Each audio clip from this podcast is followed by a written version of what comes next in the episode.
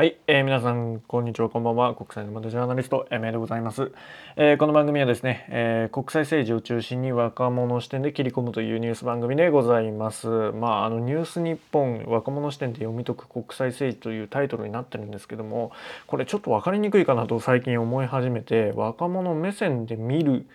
国際政治にしようかななんて思ってるんですけどもまああの皆さんなんかあの意見、えー、こうした方が分かりやすいんじゃないかとかもっと親しみを持ってもらえるんじゃないかみたいなあのことがあったら、えー、ご意見ご感想お待ちしております。はい、えー、まあそんな感じでフリートークはそこまでにして、えー、今回取り上げるのはですね、えー、岸田総理がですねあのまあ、人事を変えるということで、え、今度は林芳正さんが、え、外務大臣になるんじゃないかと言われていることについて、え、取り上げたいなと思います。はい、で、え、まず先日、え、選挙がありましたよね。うん、で、え、まあこれねあのもう選挙を見ている側からするともう大波乱で、えー、ものすごい面白かったんですけどもまあ、自民党の大物議員が落ちましたと。ね、あの石原伸晃さんとかあそれからもう幹事長である甘利さんが落ちたわけですよね。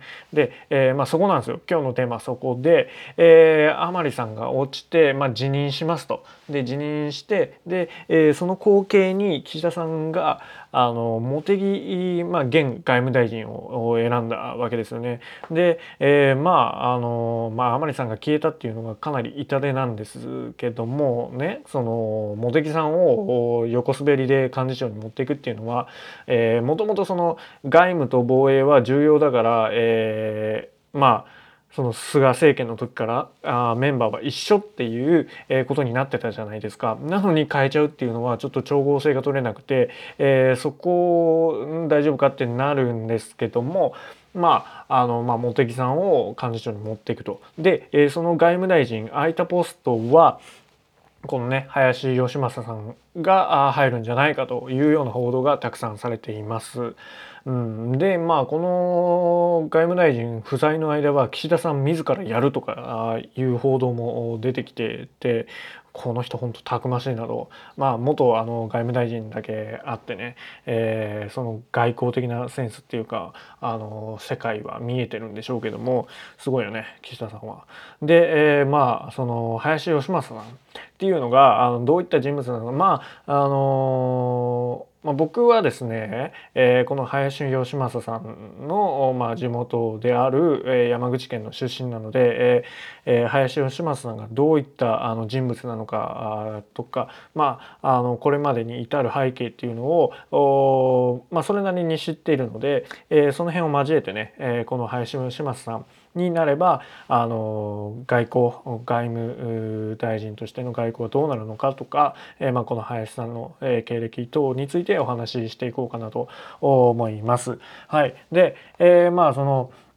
林義正さんなんですけどもおちょっと前に、えー、話題になったのが蔵替え出馬っていうことですね。うん、この人ずっとあの参議院で、えーまあ、やってきたんですけどもお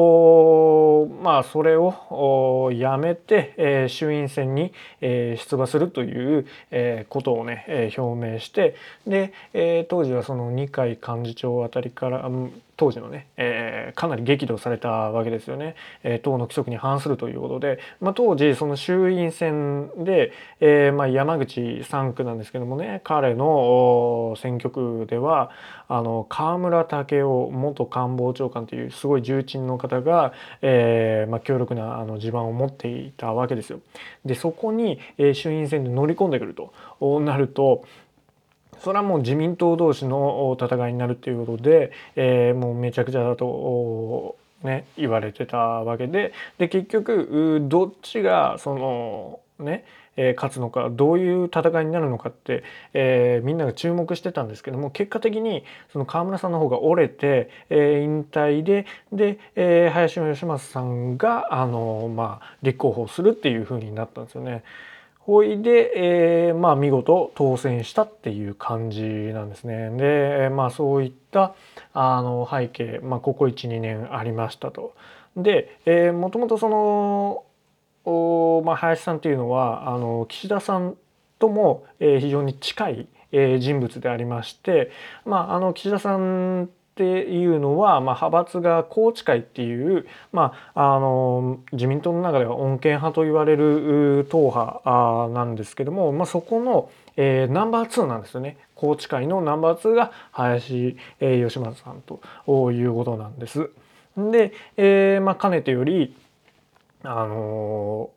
林さん自身も、えー、最終目標は、えー、日本の総理大臣になることだと、えー、言っておりましてですねいつかはあの総理大臣になりたいという、えー、まあ、野望というかあまあそういった心があの気持ちがあったと本人も口にしてるし、えー、いろんなところで言われてました。次期、えー、総理候補だと言われてました。で、えー、2012年かな12年の時に、えー、総総裁選に、えー、出馬してるんです。参議院ながらも、えー、出馬しておりましてで、えー、まあね、その時はあのちょうど安倍さんがあ、まあ、トップに立つ選挙だったんですけどもで、えー、まあ林さん自身はあ負けてしまったわけですけどもで、えー、まあそのなんですかね総理クラスになるとなればこの参議院じゃ、えー、まあ、なれないようなあ風潮がありましてで、えー、総理になるってなるともう衆議院しかないっていうことなんですよね。で、えー、まあ、このくら替えっていうふうになったんですけどもお、まあ、総理のなるっていうのが、えー、最終的なゴールとして今回はその第一歩ということでね、えー、衆議院に、えー、なって当選したということなんです。うん、でまあその前にもね閣僚は、えー、経験はしてるんですけども今回、えー、まあ、外務大臣になるんじゃないのかと有力候補だと言われてるわけですよ。まあ、その宏池会のナンバー2であるということそれからねこの人っていうのは非常にもうできる人物なんですよね頭がいいんですよ。えー、まあ経歴なんかも見ていただければわかると思うんですけども、えー、東京大学行ってでハーバードの大学院かな？ケネディスクール修了だから、えー、ハーバードでしょ、えー、それから三井物産に行ってるわけですよ。もうなんかもう経歴だけで、えー、イメージを語るのは非常によろしくないんですけども、ね、これほど華々しい人物でありましてで、えー、山口県の下関市下関西高校を卒業しているわけです。この辺はあの僕のすごい地元なんで知ってるんですけども、まあ、あの県内で一番頭のいい学校と言われてまして県内でも結構、えー、1位2位を争うぐらいなんじゃないですかね。まあ、そっからもう東大に受かるっていうんだからもうエリート中のエリートなんですよ。でまああのねサラブレッドというか、まあ、お坊ちゃまで、えー、林義郎さんの、まあ、長男なわけでしてもう英語もペラペラ。で、えー、まあいろんなインタビューとか記者会見でも英語を披露してるんですけども本当にスラスラ言える感じなんでなんていうかあ外務大臣向けなんですよねもうまあ岸田さんも英語が堪能なんですけどもあんな感じでえ流暢な英語をしゃべるという感じなんです。もう本当に頭の良さあ知性の良さっていうのを感じえー、させるような方なんですけども、まあ、ちょっとね、あのー、今現段階でこれ聞いてる人はあんまり林さんを知らないと思うんですけども、えー、まあその知名度だったりとかあとそのユーモアとかそういったあの思い切りの良さとかそういったところが足りてないからそこをどう壊していくかが総理になれるかどうかっていうのを、まあ、決めるまあ点点というか、まあ、ポイントになるんじゃないのかなんていうことも言われております。うんそのね、えー、知性に、えーまあ、人格とは言わないですけども、まあ、そのイメージがあついてくるのかっていうのがありますね。まあ、あとはあのギーンズっていうバンドを結成して、えーまあ、日本の、まあ、愛国的な歌を作詞作曲されてたりとかボーカルギターピアノもできるっていうねもうすごい、えー、人物なんですよ。うん、うんまあそれな感じかな。うんまあ、林芳正さんっていうのはあそういったあの、まあ、エリートで、えーまあ、岸田さんの近い人物だということなんです。でここでね、えー、山口県と聞いて思い出してほしいのが安倍さんなんですよね安倍晋三という人物があいます。で、まあ、この方は、まあ、あの総理も経験されておりまして、えー、この方山口の4区からの出馬でで、まあ、この林さんとはあ違うんですけど3区ですけどもこの2人林さんと安倍さんというのは互いに下関に地盤をね持ってるんですよ。なんで、えー、もう何て言うのかなまあ親同士もう2人とも議員じゃないですか。で、えまあ、その頃からまあ関係はあまあよろしくないというか、まあ、ライバル同士みたいな関係だったんですよね。でまあそれがね、えー、非常にまあバチバチだったのが、えー、ちょっとメディアで、えー、取り上げられていたりしたんですけども、まあ、2017年に下関市長選挙があったんですよ。その時にその安倍さんと林さんの、まあ、代理戦争みたいなことがあったと言われてたんですよ。で、えー、その時の現職の市長っていうのが中尾さんっていう方だったんですね。これは林派の人物だだったんです。でもその2017年の選挙で、まあ、今現在も下関市長として活躍されてらっしゃる前田慎太郎さんっていうのがあまあその中尾元市長を破って当選するんですよ。でこの前田慎太郎さんっていうのは、えー、安倍さんの元秘書なわけですよね。で、えー、まああのその林派を、まあ、安倍派が、えー、打ち勝ったと打ち負かしたということで。ねえー、これが安倍林の代理戦争だと言われていて、まあ、一部メディアですごい取り上げられたんです。で、えー、まあねあのーこう左派系のいわゆる反安倍と言われているメディアなんかでは、えー、その桜を見る会と合わせてその中尾市長時代にはあんまり、えー、その桜の見る会には、えー、参加しなかったけど前田さんになってからはよく、えー、参加しているとかあの蜜月だみたいなことを言われてたりします。うん、という感じでねまあ、安倍さんとはあまあライバル関係には当たる人物なんですよ。うん、で、えー、まあ、この山口っていうのは本当にすごくてですね、えー、まあ、まあ、補足程度なんですけどもその外務大臣が林さんになれば、えー、防衛大臣が岸信夫さんじゃないですか、まあ、この方はあの安倍さんの実弟ということで、えー、共に山口県なんですよ。だからあの外務防衛が両方山口県の議員になるわけですよね。これもまたあのすごいことだなと、まあ、これは感想レベルなんですけどもということがありましてですねで、えー、まあ非常に長くなっちゃったんですけども、えー、まあ外務大臣になったらどうなるのかっていうことです。ここがまあポイントなんですけどももうこれ外務大臣になるだろうって言われてる段階から、まあ、いわゆるそうですね、えー、保守層の方からは、えこの林さんを外務大臣にするべきではないというような非難批判が相次いでたりするわけです。まあ、なんでかっていうとそのまあ林さんそれから岸田さんが所属している宏池会っていうのはまあ、えー、その中間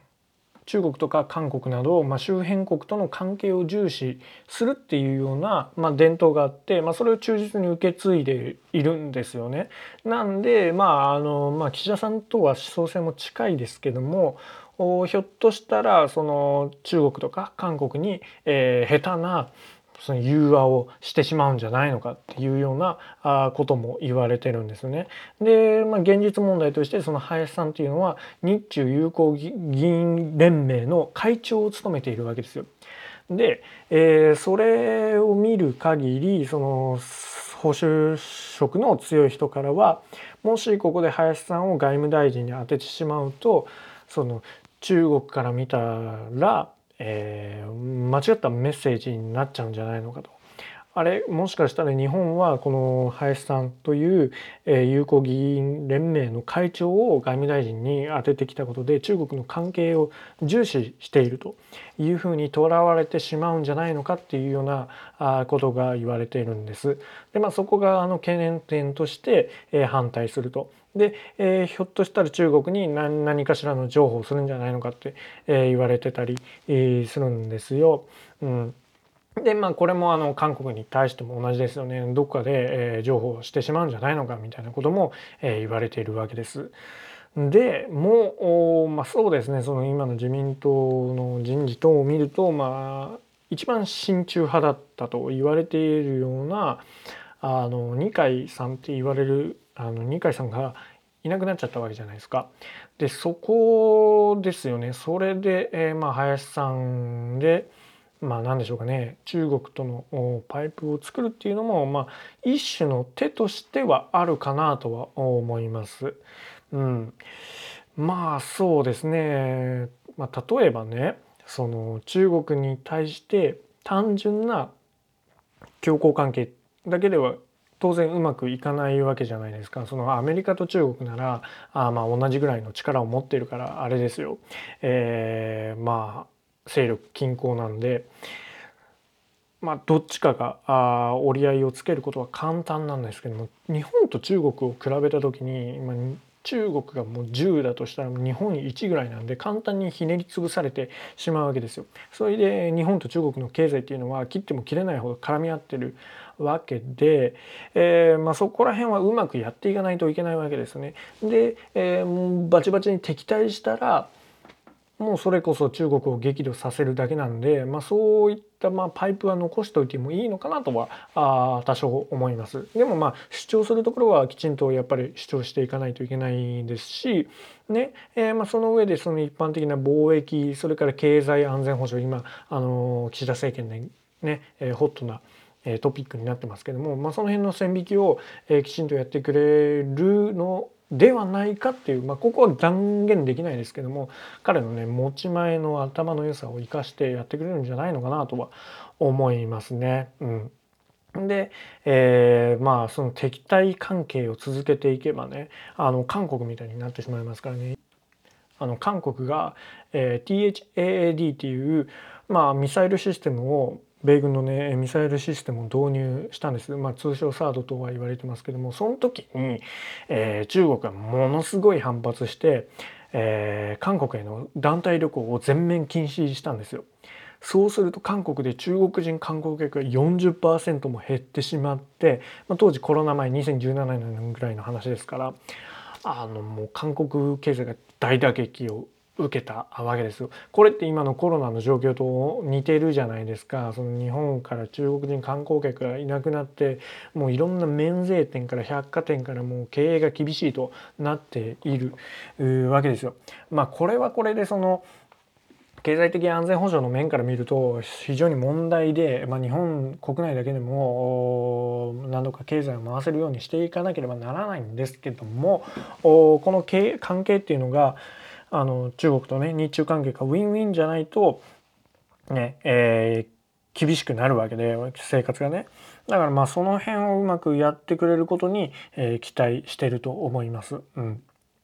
でもまあその日韓、えー、それから日中に対して融和的っていうかまああのーまあ、ハート派で問題を起こさないスタンスだったとしてもそのみみんなで靖国神社に参拝する国会議員の会なんかにも入ってらっしゃいますしね、まあ、その辺りがどうこの林芳正さんっていうのがどう出るのか。どうこう何て言うのかな、えーまあ、政策面とかあ思想を打ち出していくのかっていうのが、まあ、今後うんまあ見守るしかないんじゃないですかね。まあ、ある種僕は期待してますね。うん。まあ、この人ならなんかやってくれそうな気がします。まあ、そんな感じです。えー、それでは、あの、皆さん、えー、ご意見、ご感想等あれば、あの、メールアドレスとかに送っていただければと思います。それではまたお会いしましょう。ではまた。